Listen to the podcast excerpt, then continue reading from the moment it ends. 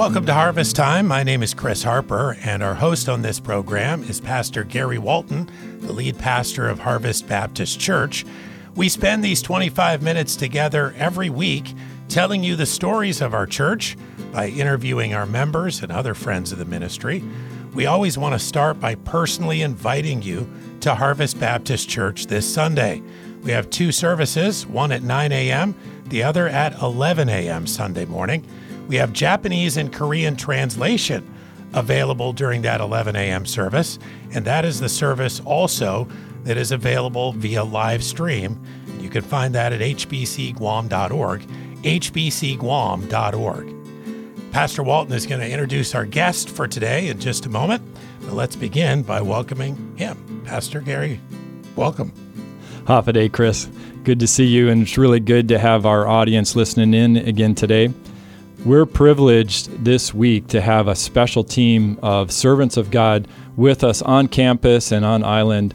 And I'm happy today to be able to introduce to you Pastor Steve Viars, who's the lead pastor at Faith Church in Lafayette, Indiana. I'll tell you about him in a minute, but first of all, welcome, Pastor Steve. Thanks, Pastor Gary. It's great to be with you. And then along with him is uh, Pastor Dustin Folden. Uh, Dustin's also on the pastoral team at Faith in Lafayette and been a friend for a long time. But welcome to Guam, Dustin. It's great to be here. Faith Church has been sponsoring a uh, counseling ministry for many years. In fact, if you have been listening to Harvest Time over the last couple of weeks, we had a chance to interview long distance uh, Pastor Viars uh, uh, two weeks ago, and then last week had a chance to uh, connect with Pastor Aaron Burke. And so their whole team is now on island. They're with us, and we're getting ready to launch. In fact, as you're listening to this, we'll already be in the middle of a really intensive week of training and counseling and just biblical understanding of the scriptures. And uh, Pastor Steve, maybe uh, just coming back to this, your church in Lafayette's been involved in counseling ministry for a long time. We have. We've had the privilege of having a biblical counseling center um, available to people in our community and our church for 45 years now. And I'm very glad for my predecessors, uh, Pastor Bill Goode and Dr. Bob Smith, a medical doctor, who had the vision um, to try to bring the truth of the Word of God to every person who had questions about um, some area of suffering that was going on in their heart and life, or um, some aspect of sinning that they believed God wanted them to change. And um, it's been a marvelous opportunity for us just to make truth from the Word of God available to anybody in our community who wanted it. Hmm. You're actually going to be preaching as well on Sunday, uh, both services uh, at Harvest. Can you give us a, a little bit of a preview for what's going to be happening Sunday morning. Yeah, and I just want to say I've um, been on island now for about a day and um, just love what's happening here, love the culture here. And so it's an incredible honor for me to be able to teach the Word of God in your church family. And I hope everybody within the sound of our voice will decide, even if they don't normally come to Harvest, to come to church this Sunday. Yeah. And, you know, we're going to um, start just by talking about three um, true vignettes, um, short stories of people who are facing real difficulties. And, and the question I want to pose to all of us is where and to whom should people like this go for help? And they were non medical, non physiological issues, but they were serious matters in these persons' lives. And I believe that persons like this ought to go to a church and they ought to hear truth from the sufficient Word of God. But that is the question that every person has to wrestle with. Anytime you have a question, anytime you're struggling in some way, it's a, it's a matter philosophically of epistemology, my, my source of truth.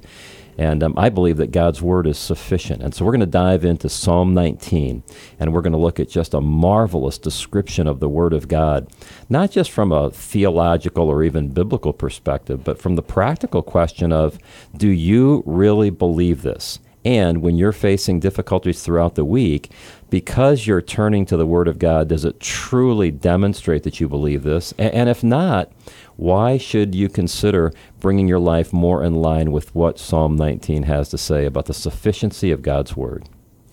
Man, I can't wait for that. And uh, and I would just say we we really feel honored that you and your team have been willing to come. I I know that you got a lot of stuff going on in your ministry, and so uh, I want to second your comment about inviting anybody to come. I, I think if you'll be a part of what's going on at Harvest this weekend, you'll be blessed, and maybe God will change your life in some dramatic way. So let me invite you as well. Dustin, we've been friends uh, for a few years now. In fact, I had the privilege of uh, officiate, officiating at uh, your marriage, you and Trisha. Uh, few, I don't know how many years ago now. 16 years. 16 2006. Years. Wow, that was a, a, few years ago. It's been really cool to see what God's done in your life, and and I'm so thankful for, you know, your uh, willingness to serve Him. Tell us a little bit about your family. Of course, Faith and I love Trisha and love you um, and your kids. So tell us about your family. Absolutely. So Trisha, my wife, and I were married for you know since 2006, yeah. and uh, just loved um, the joy of growing together. Uh, a lot of that foundation was laid when I was back at uh, Faith Church in Lafayette, just how to grow and seeking to build a marriage on, on Christ. And uh, by God's grace, He's given us three uh, lovely children. So McKenna is 11. Uh, wow, she loves 11 playing, years yeah, old. 11 man. years old. Loves playing piano, loves school.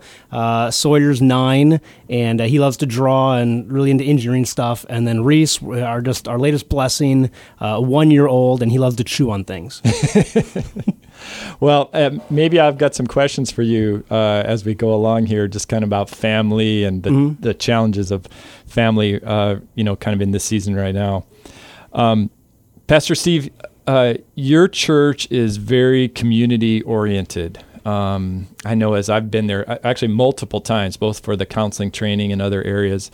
I, I think I was there uh, maybe the first year after the the home, the singles, the single ladies. Actually, I'm not. I don't know what it's used for right now, but I, I just remember just being so impressed, I guess, with how God was using your church to really care for people community wise. Can you tell us about that and maybe what that passion is for you? Well, you know, I think every church and every individual follower of Christ has to decide how am I going to position myself regarding those around me who don't yet know the Lord. And it's a rather challenging question, and there's multiple answers from the Word of God. But one passage that drives us is from the Sermon on the Mount, where Jesus said, um, Let your light so shine among men that they may see your good works and glorify your Father who is in heaven. And I believe that it, glorifying God means giving others the right opinion of Him. In other words, as we relate ourselves to those around us who don't know the Lord, they ought to have a better understanding of the character of God, the attributes of God, because they have rubbed up with against us. And so we want them to know that we love them and we care about them. And it doesn't matter what they might be struggling with. It doesn't really even matter what they might believe at the time. We just want to love our neighbors every way we possibly can. And so what that meant for us was about 16, 17 years ago, we were getting ready to build a new auditorium. And we were talking about that in a leadership meeting one night, and one of our guys said, Is that the best use of that money? To build a big building that's going to sit vacant for six and a half days a week. Not that it would have been wrong for anybody else, but is that really what we need to be doing? And, and w- one of our guys said, Well, if we didn't do that, what w- else would we do? And somebody said, Well, how about if we just used it to show love to our neighbors? And so we said, You know, shame on us. I'm not even sure how we would do that, let's ask our neighbors. Hmm. So, not let's ask our neighbors what they want us to believe or what they want us to teach on Sunday, but ask our neighbors to educate us about the greatest needs in this part of town. And then let's just try to put these resources toward loving our neighbors better. And so we surveyed all of our neighbors, and um, we got hundreds and hundreds of responses, and it was fascinating. They said, you know, we're glad for all the residential growth, the commercial development, the infrastructure, but who cares about the social needs of people in living in this side of town? So who cares about single moms? Who cares about at-risk children? Who cares about teenagers who are struggling? Who cares about senior citizens? Who cares about community athletics? Who cares about people who are struggling with addictions? As odd as it might sound, what they were saying to us is, you want to show love to us? build a YMCA. So that's essentially what we did. We built a community center that was the first of now three that we have around our community. But we're just looking for as many ways as we possibly can all week long to love our neighbors, to meet needs that they might have, so that we can then develop relationships where we can have more substantive, redemptive conversations with them. I'm so amazed by that and encouraged, challenged by it what's the fruit that you've seen 16 years ago kind of a maybe almost a change of direction of what you thought you were doing? Well i think the big part of the fruit is that we have had more interaction with our neighbors um, than ever before. And i'll give you an example. Even since I've, since I've been here in guam i still have to do administrative work. And so each one of our community centers has um, meeting rooms. So we make them available for people who want to have birthday parties or anniversary celebrations or some sort of class now, so I just got an email. There's a group of Muslims who would like to have an event um, at one of our community centers. Is that okay? Well, how else are we going to win people who are Muslims to Christ? At least have some sort of a redemptive conversation with them. And so the answer is yes, absolutely. And so, you know, a few months ago, I was walking through one of our community centers and there was a group of Muslims having a birthday party. And I just stopped and said, Is that okay? Well, how else are you going to win them? And so the, the, the impact has been we have more um, just natural opportunities to rub shoulders with our neighbors as we seek to love them any way we possibly can. And then when they have a question, when, when they have a need, it's much more likely they're going to turn to the church, they're going to turn to our biblical counseling center as a place to have that more substantive need addressed. And, and we don't want our neighbors to ever wonder would the church care about me? Hmm. W- would the church want to talk with right. me? Does the church want to have a relationship? And so some of these lower level community outreach ministries, that's what allows us to communicate that message very, very clearly. The answer is yes, yes, yes. And the reason is because the God of heaven and earth loves you and he wants to have a relationship. And he demonstrated that most supremely when he sent his son to die on the cross for us. Dustin, you have uh, you know, I think in your college years, or, or maybe uh, blessed by God used Faith Church in their outreach on campus at Purdue University, right? Yep. To kind of connect with your heart, and then you've watched this transition. You've you've been a part of it. I want to ask you about the counseling part, but you know, kind of as you've watched and then grown into leadership, how have you seen it shape the church? Well, one of the ways that I've seen it shape the church is a willingness for folks to be vulnerable and grow in community and so in counseling, you're inviting someone else into your life to help you grow to become more like Christ. And that's that's scary. That's opening yourself up. And the more um, individuals that I have the privilege to work with in counseling, as they're more vulnerable and as we help them get into community, they often take that same growth and that experience and they share it with others in a Sunday school class or in a small group. And uh, oftentimes, what they're growing, how they're changing to become more like Christ, they share with others. And it starts in that one on one discipleship, mentorship, uh, counseling relationship, but it impacts the whole body because as they grow, they take what they're growing, their excitement for Jesus and how they're uh, growing and changing, and they share it with others. And that uh, tends to be um, impactful on others around them in a very, very good, God glorifying way. So your counseling ministry is uh, is available to your church. Is that it, or, or what's? No, we have uh, counseling on Mondays that we open up to the community, mm-hmm. so anybody can apply for that. And we love to seek to get to know folks. And many times, um, people don't have a church home, and one of the ways that we help them get connected to the community is we help them get into a, a, church, and so that can oftentimes be a great outreach opportunity for folks who don't know Christ. They learn about Him in the counseling room, and then oftentimes getting into community, into the church. It's just a great um, opportunity for outreach. Yeah, and as I've watched your church over the years, I, I probably came to uh, Faith and I, my wife and I did counseling training in the late 90s and I think I'd mentioned before, Steve, I, I, had you and, and Dr. Goode for some training, both in Bible college and in seminary as well. But we sort of were on campus there in, in Lafayette. And I've watched how that burden for counseling has, has shaped your church mm-hmm. too. Um, maybe you answered this before, but what's the burden that drives that? What's the passion that drives that?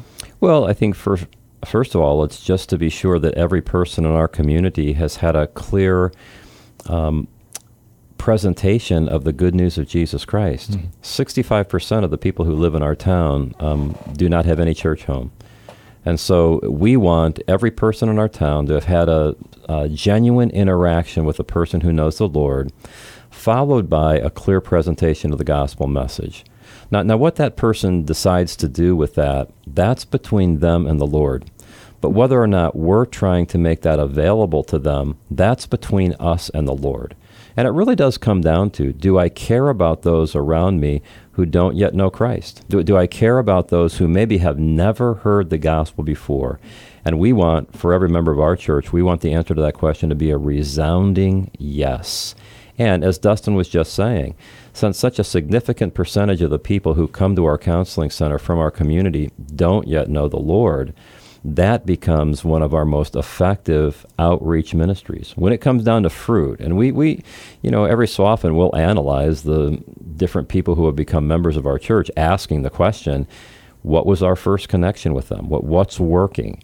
And it's amazing, year after year after year, one of the number one answers to the question, how did that person who just became baptized or just became a member of our church, what was our first connection with them? Many times, the number one answer is through the doors of our counseling center. So, if we're really concerned about winning our community to Jesus Christ, and if having a community based counseling ministry is that effective, that's the passion that drives it. It feels like our world is changing so rapidly. I mean, even just over the last couple years, what we thought was true or even knew to be true a few years ago, it feels like everything's been turned, you know, on its ears. Um, know, maybe this is too big of a of a question, but I think it all relates together. The the hope for the church in a world that's so rapidly changing. Well, there's a sense in which that's good news fr- from this perspective. That the more and more our culture becomes secularized, the more more it also disintegrates. Um, the, the way of the transgressor is hard, mm. Solomon taught. And I, I hate to see people have to deal with the consequences of their own unbelief, the consequences of their sin. But that does make men and women more and more open to the gospel, especially as other um, things that they have tried in order to find fulfillment, to find joy, um, have left them unsatisfied. And so there's a sense in which, yes, the world is getting worse and worse, but I think that makes it just that much easier for the um, the church to be the bright light that God has called us to be. And it's you know it's like that old story of the two sales shoe salesman who was sent to India to sell shoes. So the first guy gets off the plane, no one's wearing shoes, and he calls back and says, "Cancel all my orders because no one's wearing shoes."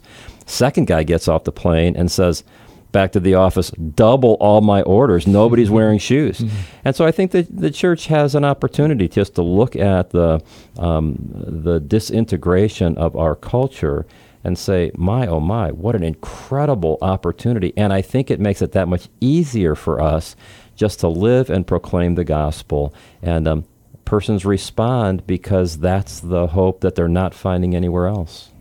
That's really good um, yeah, I've been thinking more and more, and just maybe preaching to myself, but trying to communicate to our church family too that we were made for this. Absolutely. Our generation, Absolutely. It, this isn't a mistake that God plopped us in some place we're not ready for. God designed that this generation, not my generation, the generation that's coming after, we were made for this age. He yep. gave us everything that we need to be equipped uh, to effectively deal with this. Dustin, as as your church, particularly in this counseling area, is experiencing, you know, maybe some of this change. Do you do you get the sense? These are the two things that I just heard uh, Pastor Steve talk about.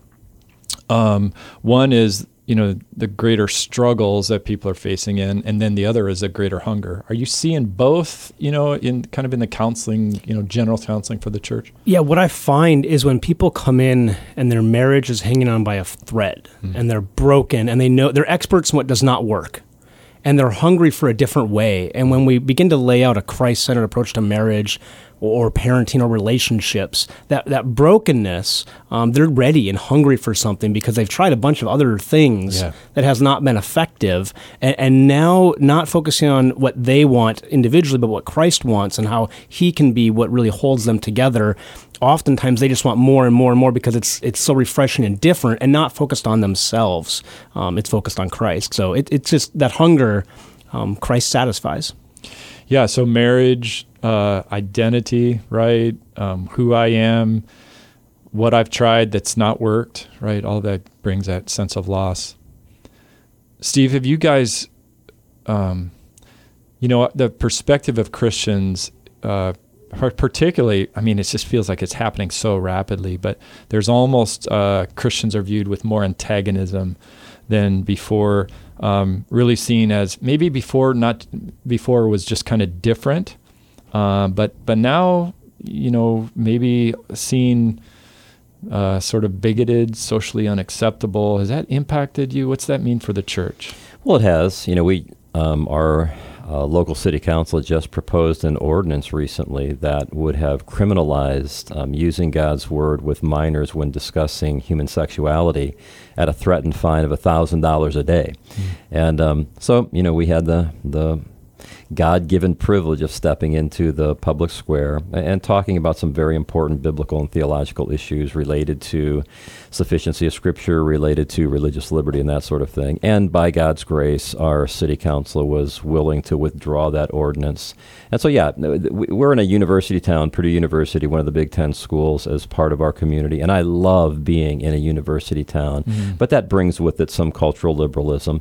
But you know what? Um, I, I want to be at the tip of the spear. I, I want to be where um, the, the needs are greatest. I'm not looking for an easy job. Yeah. And so I, I, appreciate what you just said. If, if, God has raised this generation up to face some unique challenges, if that's His sovereign will for us, then praise the Lord. Life goes too fast just to sit around and look for some easy job. But on the other hand, you know, um, it, it is true that there are some people who are antagonistic toward the truth of the Word of God. However, it's pretty hard to argue with pudding that tastes really good. In, in other words, the proof is in the pudding. When hmm. you've been doing something for 45 years, um, and even to this day, that we have nearly 30 people trained and ready to provide biblical counseling services to people in our community free of charge.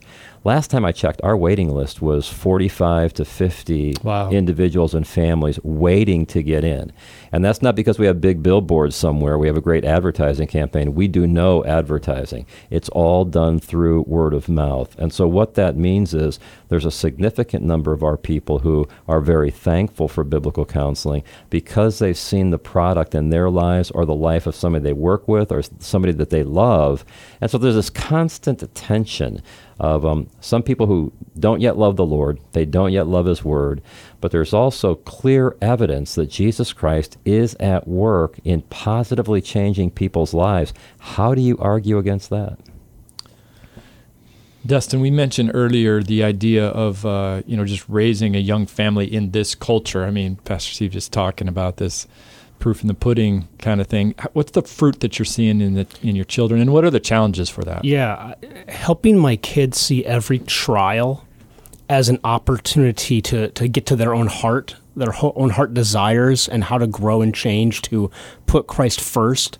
Um, having a, a daughter going into middle school and navigating relationships and uh, thinking about being a godly friend and having um, the love of Christ satisfy her so she can serve others and not expect things from other people and helping her analyze those patterns of what she desires in those relationships has been super helpful from a parenting standpoint. Um, helping my son think about uh, working hard when no one's looking having self control of not just his body, but his words, his mind, and just seeing these patterns. Uh, just the biblical counseling philosophy and, and, and, viewpoint of putting Christ at the center helps analyze all these patterns um, and just being able to teach them at an early age to analyze their own heart patterns and put off what is not Christ centered, renew their thinking about what's important to them, and put on a Christ likeness, and then enjoy the blessings relationally and just all the ministry opportunities that come from living in a Christ centered way. That's been just a delight for parenting, but we're not we're not done yet, hmm. and uh, definitely the the challenge of navigating relationships is ever present. But keeping Christ uh, as the focus is always the priority. Yeah, part of the conference that we're in the middle of right now, I think there's three sessions on uh, family dynamics, marriage, family um, I, am just so thankful, you guys, for your willingness to come and uh, and be part of this, be used of God. Uh, we hope in a in the ongoing process that God's doing and training up another generation, a whole different place that would have a biblical foundation of the sufficiency of the scriptures and an understanding that that we all can use the scriptures to apply to the stuff that we're going through. We don't have to wait for a pastor or you know, somebody that's been in seminary, God can equip us not only to help ourselves deal with the stuff that we're going through, but actually to help other people. So I really appreciate um, so much. Thank you for being willing to come and, and really sharing your hearts with us. Well, you know, it always takes um, a host church, a, a, pastor, a staff who really um, is passionate about not only making this available to their church family, but to other churches yeah. and believers you know, we've had the privilege of doing this in a lot of places around the world, and I'm very, very thankful for those local churches that have caught this vision and wanted to implement it and share it. and and your team has done such a marvelous job of organizing and promoting and just treating us with incredible graciousness. So thank you for being such marvelous hosts. Well, we're thankful for the relationship and uh, looking forward to that. I meant to mention at the beginning, uh, even as we're encouraging you to come and join us on Sunday, uh, Pastor Viars has uh, his ministry has really been broad in a lot of areas, but he's author of several books, uh, putting uh, putting your past in place. Is that right? I can't read my own writing. Loving your community, overcoming bitterness, and do you believe what God says about you? And uh, each of these really hit very practical needs for us spiritually. And so, if anybody wants to look those up, they're available. But mostly, I'd invite you to come and be a part of the services on Sunday and just hear from God. And I think a servant of God who wants to use the scripture to allow the scripture to really impact lives. So, thanks you guys for being here. Looking forward to our time. Thank you very much. Thank you. And thank you for listening to Harvest Time. Well, as you know, at this point in the program, we always want to personally invite you to Harvest Baptist Church this Sunday. We have two services, one at 9 a.m., the other at 11 a.m. There's Japanese and Korean translation available during that 11 a.m. service, and that's also the service that's available via live stream at hbcguam.org, hbcguam.org. This week, Pastor Steve Viars, as we mentioned earlier, will be with us. You'll want to make sure you attend this week at Harvest. Thanks again for listening to Harvest Time.